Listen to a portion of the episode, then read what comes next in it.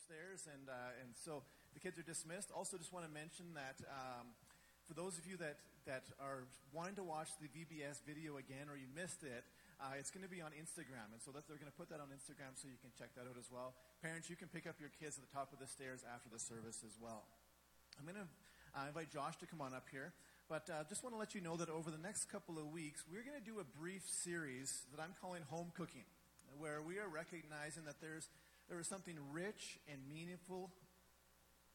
There's something rich and meaningful about having people who have the gift of teaching and preaching and using their gifts as a way to bless the church, who, who may not necessarily be called to serve in the church on a full time basis or as a career, but nonetheless, there's this, I think there's a beauty and richness that we can experience together and affirm as the church that God has gifted people like Josh with the ability to preach and teach and it would actually, I think, be probably irresponsible for us to, to not provide space for them to serve the Lord in this way.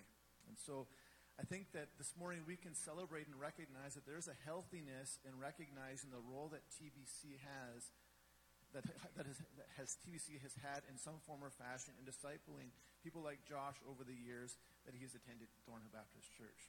Before we do that, though, uh, I want some of you may not know who Josh is, and so I just want to ask him a few questions just to help us to get an idea of who, who this good looking guy is. And uh, so we may, some of you may not know who he is. Uh, no, it's, it's, not someone behind you, surprise. Um, but uh, just so we can get a bit better, uh, a little bit better uh, picture of who Josh is. So maybe Josh, tell us who you are and maybe how long you've been coming to Thornhill Baptist Church at this point. Yeah, for sure. Um, so I grew up as a missionary kid, actually, in the Northwest Territories. My parents were missionaries there. Then we moved to Ontario. My parents, uh, my dad was a pastor there, so missionary kid, pastor's kid. Then they took over a Bible camp, so I was a Bible camp kid. Um, so you can decide for yourself if all the stereotypes are true or not. Um, I moved to Calgary about 11 or 12 years ago, um, and I actually came to Thornhill for one year at that time. And uh, probably virtually none of you remember me from that one year because it was pretty quick. Um, and I remember almost nobody from, from that year either. Uh, I was away for about five years, and then I came back um, roughly, I think, eight years ago, something like that, um, and have been here ever since. And you have been involved in the youth ministry for quite a while in, in our church as well. Maybe tell us a little bit about um, how long you've been involved in youth ministry and why you keep doing it. Yeah, that's the question. Um, I've been, I think I was uh, probably kind of leaked out there a little yeah, bit. Yeah, yeah. This thing, uh, hold on. Yeah. Um, I, uh, Stacy got me involved in the youth ministry about a year after I started coming back to Thornhill, I think. Um, and uh, then I was kind of helping out for a little while, and then I took over the leadership of the youth. I have done that for six years now, and so I got to see a handful of the youth here go from grade 7 all the way to grade 12 and graduate this past year, which was pretty cool. Um, but it's, it's fantastic to be able to see the growth in the lives of young people as they go through that growing up stage of their life. Um, and I think that's what keeps me in it as much as anything. Cool. I'm not sure if you're aware of this, but one of the one of the stats that exists within churches is is they say that the average youth pastor stays in their church for on average between 18 and 24 months. So really, really short window of time that youth pastors are involved in youth ministry in their churches. So Josh, what a gift. Thank you for your, your role and your leadership in the youth ministry. And I just want to affirm that and say thanks for all you do in that way. I also recognize that as a parent, I need all the help I can get. So what would be what would be one word of one a, a word of wisdom that you could encourage us as parents or encourage us as a church to help young people have a deeper ownership of their, their faith um, as they go as they get older and graduate from, from junior high and high school? Yeah, it's a big question, and I think it's an important question because as a youth leader, I see the youth for two hours in a week, um, and parents have them the rest of the time when they're not at school or work or doing all these other things. Um, and I think my advice on that front would be to talk to them about their faith, not instruct them about their faith all the time, not preaching to them all the time, but just have discussions with them about where they're at, what they're reading, what they're doing, what they're thinking, how their prayer life is, all those things. And I think, as much as anything, that's going to be a contributing factor to their um, success as they move on with their lives. awesome. I appreciate that wisdom, Josh. Can I pray for you? Yeah, for sure. Lord, I just want to thank you for Josh. Thank you for uh, the the wisdom that he's already shared with us this morning, and pray that you would continue to uh, continue to use him in our church as he continues to lead the youth ministry. Thank you for his hours of investment in the conversations, the time that he has poured over developing leaders and, and, and caring for uh, and discipling young people within our church. And uh, what a gift! What a gift for your kingdom, and for the ways that he has said yes to you, Jesus. Lord, as he shares this morning, I pray that his that, that the words that he shares would be from you and uh, Lord, that as we receive your truth this morning, that we would be open to receiving uh, what you have to say to us today. I pray this in your name. Amen. Thanks, Ryan. Whew. Okay, now the hard part is over.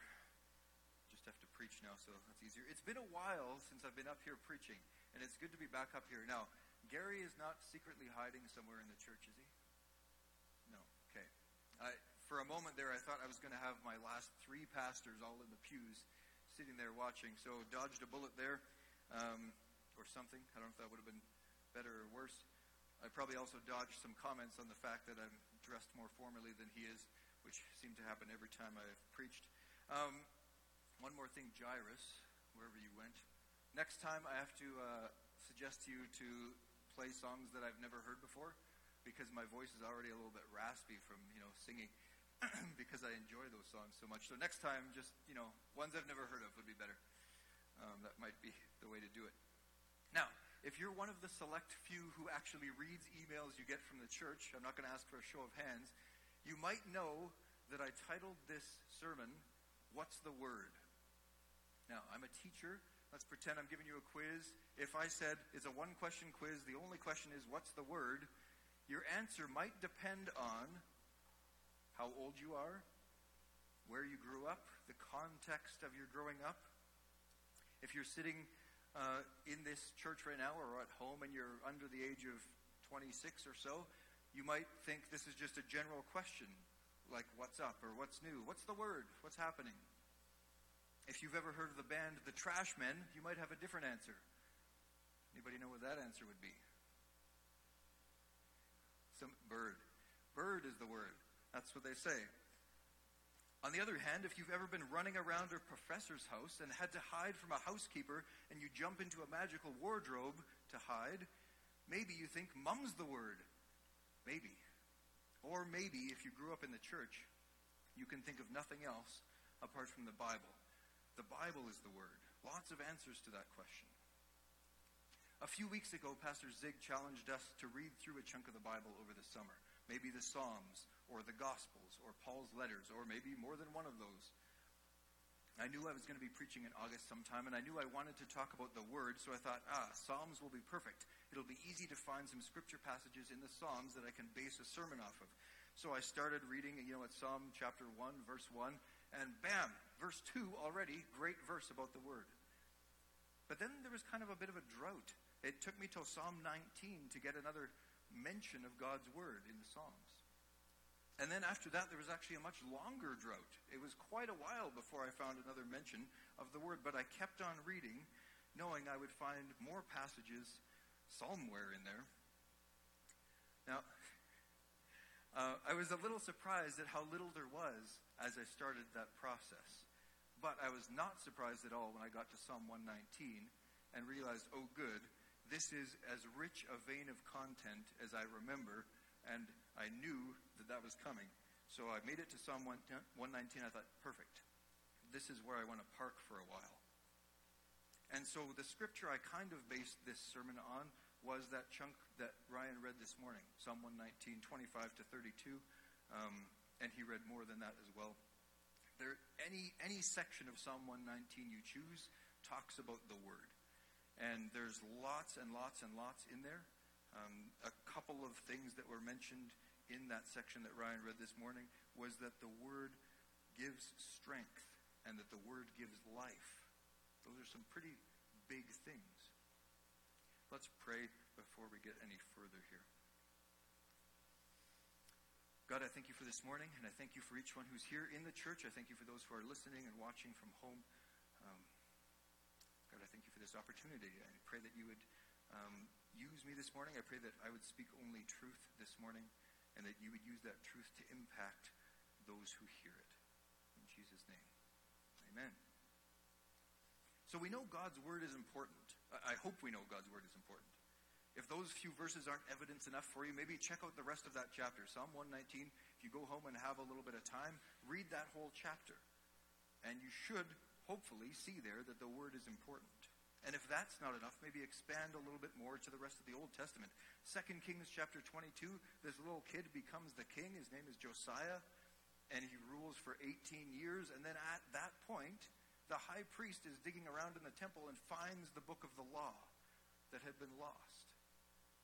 And so Josiah takes a look at it. He's in his mid 20s now. He takes a look at it and he realizes how far Judah has fallen from where they should be. Excuse me, from where they should be. And what does he do with that? He gathers all the people together and he reads aloud the book of the law.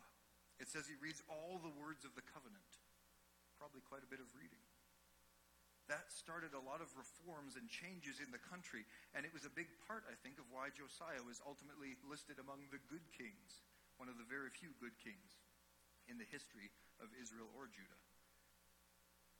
Then, during the rebuilding of Jerusalem, many years later, after the exile to Babylon, Ezra the scribe does virtually the same thing.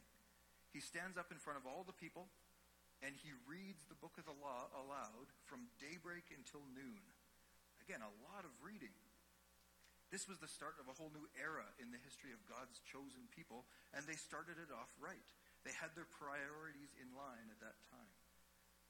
So the book of the law was pretty, pretty important to Israel. It's pretty obvious from reading these things. And that's great and all, but I have some news for you.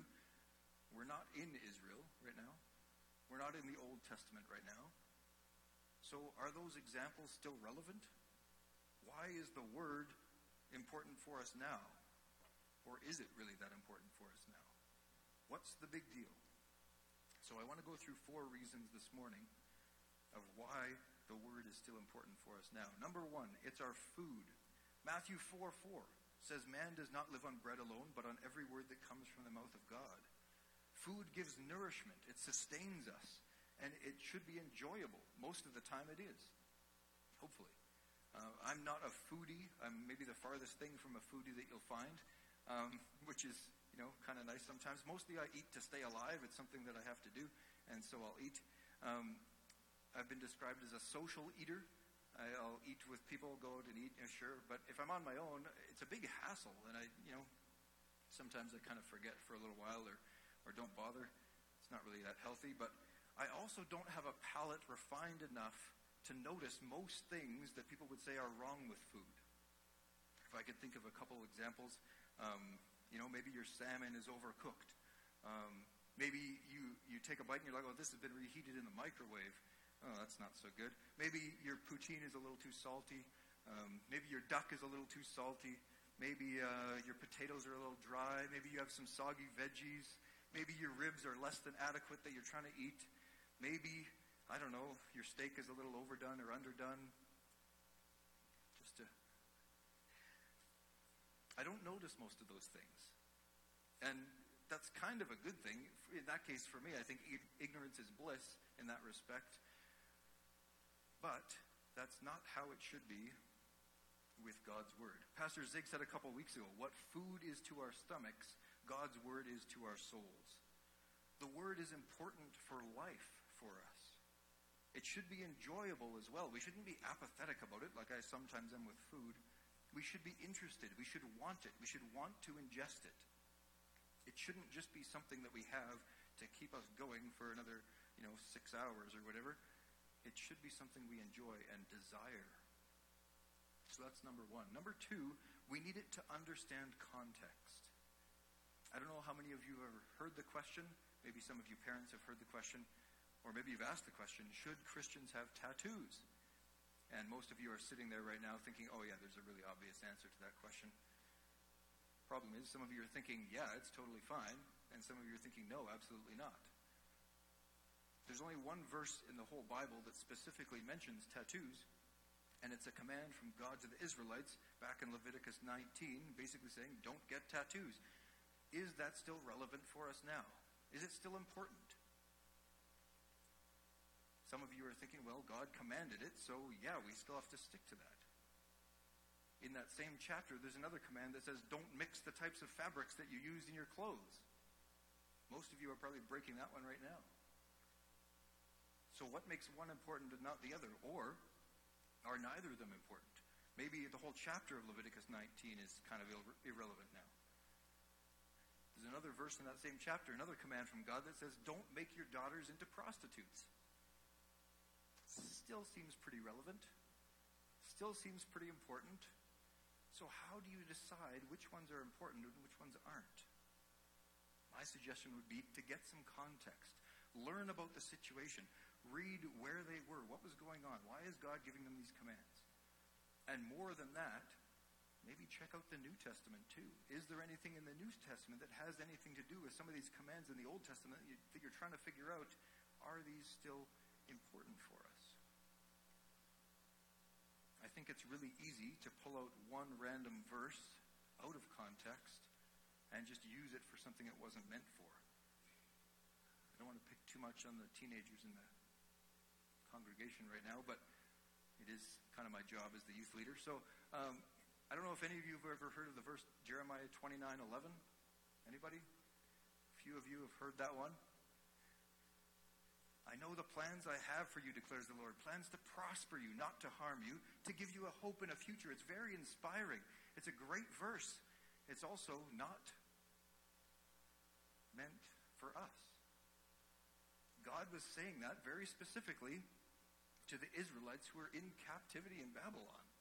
If you take any other verse from that same chapter, Jeremiah 29, nobody's going to say, oh, this is God's promise for me. Jeremiah 29, verse 2, or verse 18. Nobody would do that because it's clearly not meant for us. But for some reason, we take this one verse out and we're like, ah, yeah, this is the one. Same thing happens pretty easily with Philippians 4.13. I can do all things through Christ who strengthens me. I do not think that means what you think it means, even if it's inconceivable that you'd be wrong about that.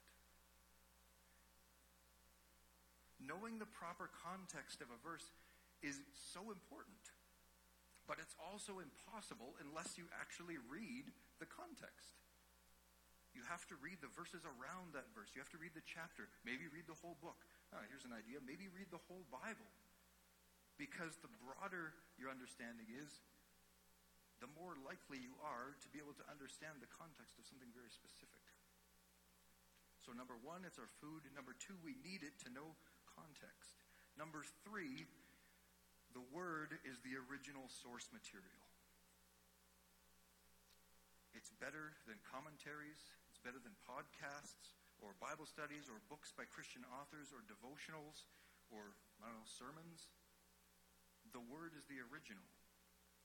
Over the past few weeks, I've watched a couple of the Lord of the Rings movies with some of the youth and some of the youth leaders, and that's been fun. Um, but some of them haven't watched the movies before. Some of them haven't read the book before. And so they're asking these questions like, how does this make sense? What's going on here? And so I'm trying to answer all these questions. But it becomes very, very clear if you watch a movie without reading the book, you're going to miss some things. Some parts have been taken out.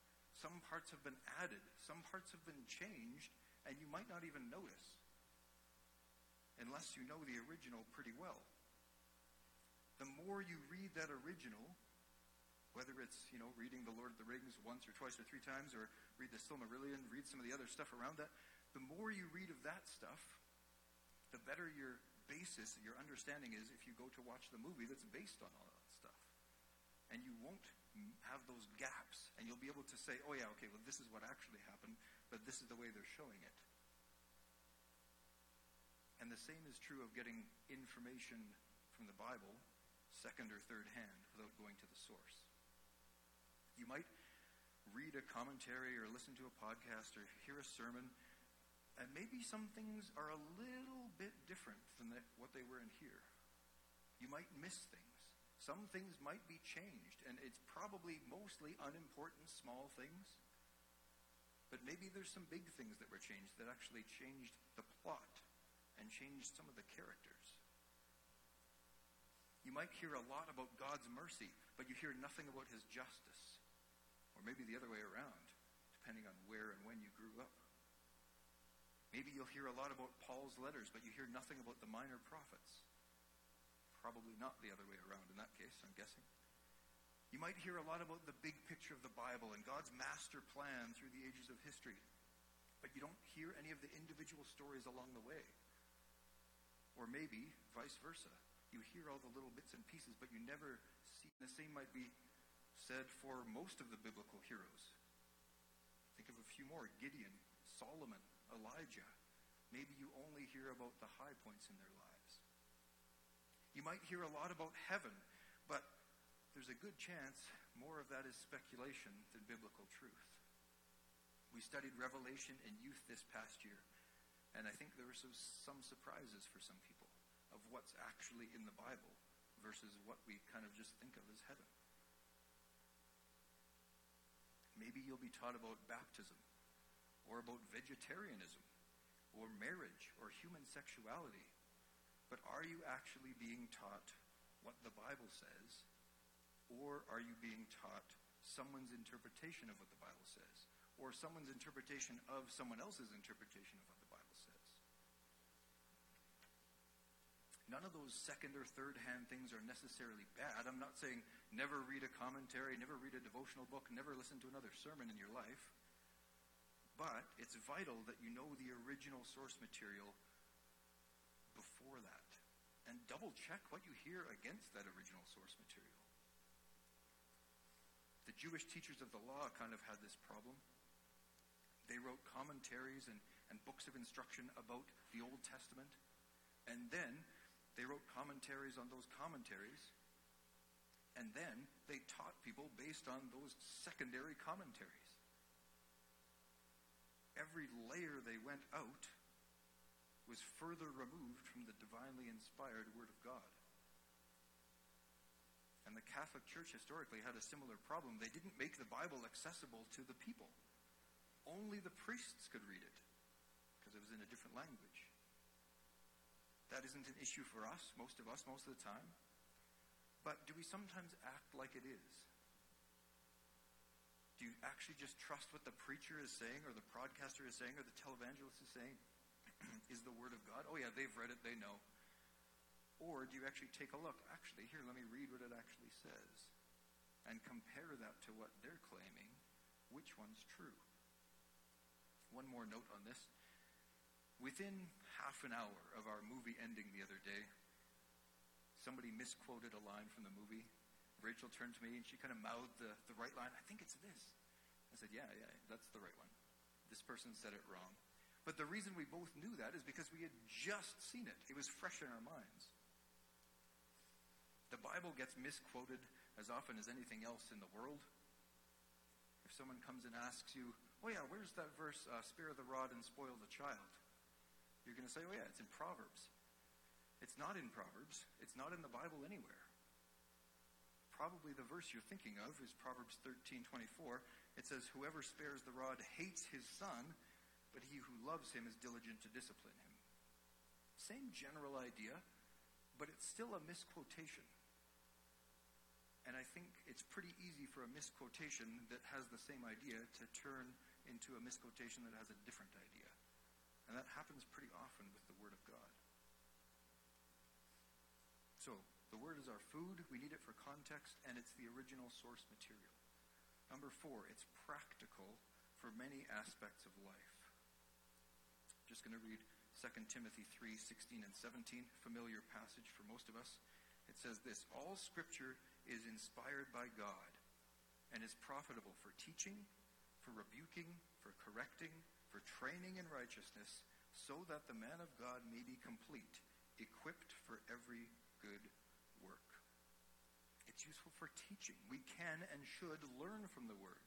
It teaches us about God, who He is, how He operates. That's important.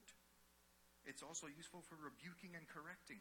We can and should be corrected by the Word. How easy is it to be taught something that turns out not to be in the Bible at all? And how do you know unless you actually read it to see if it's in there? When you discover something that you've been taught and maybe has impacted your life, and turns out, oh, it's not actually in here. The Bible actually says something different. You should be corrected by that. It should change what you're doing. It also says it's useful for training in righteousness. We should be trained by the word when we read it. It shows us examples of mercy and grace and forgiveness. And if we just look at those examples and leave them in the Bible, that's not really that helpful. But if you allow it to train you and your life, that's when it makes a difference. It also says the word is useful for equipping. We should be able to take parts of it and say, oh, yeah, I know what to do with this, and then actually do it. That's what equipping is. It gives you the tools you need to do your job. So that's just a couple verses from 2 Timothy. How else is the word useful? Well, there's there's thousands of ways listed in the Bible. I'm not, not going to go through all of them, but just in the New Testament, a few a few extra examples that helps us avoid or resist or escape temptation. Jesus did that in the desert. First Corinthians talks about that. Galatians talks about that. Ephesians talks about that. James talks about that. First Peter talks about that. And other books too. It also shows us what to do if we fail to resist that temptation. How to ask for forgiveness. Psalm 51 may be a good example there. Those couple examples I mentioned before from the book of Psalms. Psalm 1 talks about how reading the word brings joy and blessing. Psalm 19, it brings joy and wisdom and rewards. And then we hit Psalm 119, and there's a huge list just in there. And again, I'll skip a bunch of them, but here are a few. Verses 9 and 11 talks about how the word keeps helps keep our way pure. Verse 25, it gives us life. Verse 28 gives us strength. Verse 42 gives us a response to mockers. Verse 49, it gives us hope verse 105, it shows us the way. Verse 130, it gives understanding. Verse 140, it's pure, which we don't find very often around us. Verse 160, it's truth. We don't find that very often around us either. And Jesus echoes that in John 17 Your word is truth. There's a bunch more in there that I skipped too. So, those four things it's our food. We need the context. It's the original source material, and it's practical. Those all sound good, I hope. I mean, hopefully. But how do you actually benefit from it? What do we have to do? And I think the first thing is pretty obvious. We actually have to read it. Pick a time, pick a place. This was difficult for me for quite a while. Um, I kind of fi- finally settled into a schedule um, where I'll get ready for the day in the morning and then sit down at my little coffee table and sit there and read um, a chapter, half a chapter, or whatever. You have to actually read it. The second thing, I think, is that it's important to talk about it. Because it's really, really easy to just sit and read a chapter of the Bible and then go on with your life and whoop, it's gone. Maybe you mention to your husband or wife, oh yeah, I just read, uh, you know, Psalm 42. There was some really cool stuff in there. It impacted me. Maybe you're phoning up a friend. Maybe you have a family huddle at the end of the day and you okay, what did everybody read today? Maybe you send a message to an Instagram group chat and say, oh yeah, check out Deuteronomy chapter 12. It's one of the weirdest books. I don't really know why it's in the Bible, but here's what it was about. You know, anybody have any thoughts? Um, talking about it is useful. And I think we can all agree that immersion is a lot better than a little sprinkle here and there talking about reading the Word, of course. Um, I was with the Montanezes all last weekend out in Drumheller. We were camping there. And so we spent a large chunk of time together. And inevitably, that leads to picking up some phrases, picking up some words, maybe some mannerisms, um, some inside jokes and memories. You know, these things just happen when you're around people. Any of you who have spent intense time with others, maybe that's camping, Maybe that's working at a camp. Maybe that's missions trips. Maybe that's living with somebody, being married, probably, I assume, hopefully. Uh, this just happens. I had a roommate when I was in university. He was from England. Um, he was older than me. He was training to be a, a pastor at one of the nearby churches. So I lived with him for about a year. And it didn't take very long for me to pick up a few of his English words, phrases, terms. Sometimes his accent would slip in a little bit. But one thing I noticed that really surprised me is I would pick up a book and start to read it, and I would read it with his accent in my head because that's what I was used to hearing so often, which was kind of cool, actually, because it's a cool accent. But these kind of things happen when you're surrounded by someone or something, when you're inundated with a particular subject or a topic, it naturally starts to permeate you and you start to express that as well. It happens with movies too. One does not simply watch a movie without getting certain lines stuck in your head. Some of those lines turn into memes, sure, some of them don't. But when you leave the movie theater or the stadium or the arena, how long do you talk about what you just saw and witnessed? You talk about your favorite parts of the movie, the funny quotes, what just happened. Oh, how did this work? I didn't really get this. Man, I really want to see this band again. I really want to go see Phil Collins again. Better show up at TBC on Sunday. but it easily, easily gets in your head, and you talk about it for a while. What about when you read the Bible? How long does that stay with you? Probably up until about this point, and then it's gone? Maybe? I don't know. You should be reminded of the word as you go through the day. Little things should make us think about it. You see the, you know, stars in the sky, the sunrise or the sunset. Maybe you should think of Psalm 19, the heavens declare the glory of God. You're driving to work or you look out your window if you happen to live in the right place, or you go on a hike, you see the mountains out there.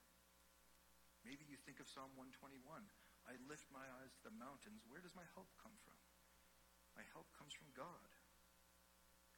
Maybe you're driving to work and stuck in traffic, or you're just sitting in a mall watching people walk by. You think, wow, there's a lot of unsaved people here in Calgary. And maybe, just maybe, you think of Matthew 9. The harvest is plentiful, but the workers are few thunderstorm happens, you see the rainbow out there. Maybe you think about gay pride. Maybe you think about that double rainbow guy from who knows how many years ago. Maybe you think about God's promise to Noah. You're walking along the path one day and you see a dead lion on the side of the road. You see some honeycomb in its carcass there. Do you think about Samson? Or do you think about, I don't know what else you, you think about. I'd definitely be thinking about Samson at that point. But it's so easy for bits of songs or movies to get stuck in our heads. Does the same thing happen with the Word? Maybe it does. Probably it does for some of you. But the more the better. And that's more likely to happen if we're immersed in it, surrounded by it. So back to my original question what's the Word? The Word is vitally important to our lives. But of course, the better question is who's the Word? If you've ever read John chapter 1, you know that Jesus is the living Word of God. See, there's more to the Bible than reading the words on the page. It's part of a relationship, or it should be. And the better you know the author of this Word, the more sense everything is going to make. I don't know how many of you have ever received a text or an email, um, and you can't quite decide is this person being sarcastic? Is this a joke? Are they mad at me? How do I interpret this? What's going on? But that doesn't usually happen if you know the sender well enough. Right? If you're if my brother sends me a text that sounds like it's like me, I'm thinking, oh yeah, okay, never mind. He's just, yeah, that's just how he writes things sometimes or whatever. If you know the sender well enough and you're used to how they write, it's a lot easier to interpret the meaning behind the words. Some of you know I'm a Seinfeld fan. I picked up a book a couple months ago called Is This Anything? It's uh, just a compilation of Jerry Seinfeld's stand up over the years. So I picked it up. I thought this is going to be great. Read the little preface. And then I got to page one of the actual book, and I thought, this is terrible. The formatting was so weird. He's got, it's like, you know, a little phrase here, and then kind of a space, and there's like a couple words down here, and then there's a space, and there's like a little paragraph over here, another space. It was like the weirdest formatting I've ever seen in my life. I thought I can't even read this. So I kind of persevered through a page or two, and then I clued in. oh, this is exactly how he would say it if he was doing his stand up. These little breaks are the, the pauses in what he would say. And I could identify that because I've seen his work before and I've heard his work before. And so I could see, oh, yeah, now this makes so much more sense. And that made it not only bearable to read, but enjoyable to read, because then I could picture exactly how he would say it. The Bible can be confusing sometimes. Some parts of it are weird. Some parts of it are difficult to understand. Some part, parts of it are difficult to read in the first place. Some seem like they shouldn't even be in there. But I think the better you know the author and his work, the more sense it all will make. Now, of course, knowing Jesus isn't just about trying to figure out how to understand the Bible better. It's not like, oh, I got to get to know this Jesus guy so that I can, you know, read the Song of Solomon and understand it. It's not really the way it works. If anything, it's the opposite. The whole Bible points us to Jesus. It's here to bring us to Him. If you read the Bible, that's great. You should. But if you read the Bible without a relationship with Jesus, it's not really going to get you anywhere, unless it gets you to a relationship with Jesus. But if he's out of the picture and you're just reading the Bible for the sake of reading the Bible, there's not really much point. It might make, make you into a, you know, a more moral or a more ethical person, possibly. Could do the opposite. It might turn you into an isolationist monk. You never see anybody. You never have any opportunity to interact with anybody else. Might make you into some kind of a religious zealot, and you try so hard that you end up hurting people. Or it might turn you into a crusader, and you do worse than hurting people. Because you think that's what you're supposed to do. Having the Word without the Word isn't really that helpful. We know Jesus is the, is the only way to the Father. And without a personal relationship with him, any Bible reading is purely academic ultimately irrelevant. Again, unless it brings you to Jesus. This is an issue with many branches of supposed Christianity today. They have the Bible and they read it, or at least parts of it, and they use it when it's convenient for them to prove their stance on some kind of a topic. But if they don't have Jesus, it's not worth anything I should also men- mention kind of the opposite side of the coin. Some people claim to have Jesus in their lives, excuse me, but they have no clue what's actually in the Bible. Talk about treading on dangerous waters, wherever Micah went. Remember 2 Timothy. The Bible is important. Scripture is important. All Scripture is inspired by God and useful for all those things. You can't just say, oh, yeah, now I have a relationship with Jesus, so we don't need this anymore. That's not how it works. The better you get to know Jesus, the more you should be able to understand the Bible. And the more you understand the Bible, the better you should be able to get to know Jesus. It can become a cycle, whatever the opposite of a vicious cycle would be. Really calm cycle. I don't, I don't know what that would be. But it can and should work that way. So let's go back to my original question. What's the Word? Well, we can find the answer to that question in Psalm 119, as well as a whole bunch of other places. It's God's truth. It's designed to guide us, to nourish us, to sustain us, to enrich us, to strengthen us, to teach us about God, to show us what mercy and grace look like, and to give us life. But the bigger question is who's the Word? Which is easier to answer through the New Testament. Jesus Christ, the Son of God, is the Word become flesh. Well, the Bible is truth, only Jesus is the truth. While the Bible nourishes us, only Jesus is the bread of life and the living water. While the Bible sustains us, Jesus sustains all creation. While the Bible teaches us about who God is, Jesus is God. And while the Bible shows us examples of mercy and grace, Jesus is the ultimate example of both. The Bible is meant to give us life. Eternal life is found only in Jesus. The worship team can come up again wherever they have gotten to, and I'll pray to close us off here. God, again, I thank you for this morning. I thank you for those who are here and those who are listening elsewhere. Um, God, I thank you for your word. I thank you that you gave us this scripture that is useful for us in so many ways. But more than that, Lord, I thank you for your Son who came to earth as a man to sacrifice himself for us, to cleanse us and give us a chance to have a relationship with you. And God, I thank you that we have both those things, the Word and also the Word. But I pray that as we go from here today, something here would, would, would stick with us, stick in our minds, stick in our hearts, and that we would desire to know your Word better and desire to know your Son better.